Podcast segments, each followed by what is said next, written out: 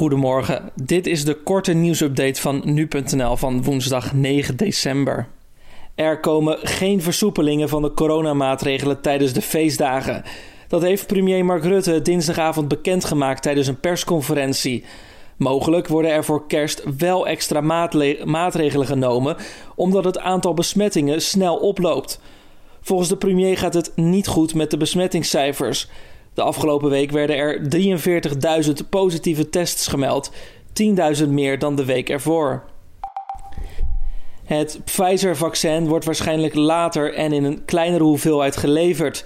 Dat heeft minister Hugo de Jonge dinsdag laten weten. Nederland krijgt in januari zo'n 507.000 doses van het vaccin van Pfizer-BioNTech.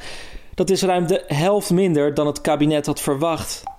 Vijf mensen zijn dinsdag omgekomen bij een helikoptercrash in de Franse Alpen. Een zesde persoon verkeert nog in levensgevaar. De helikopter waarin de slachtoffers zaten stortte neer vanaf een hoogte van 1800 meter bij de plaats Bon-Villard. De oorzaak van de crash is nog niet bekend. Mogelijk speelde het weer een rol. De laatste overgebleven netsen op de Nederlandse netsenhouderijen zijn deze week gedood.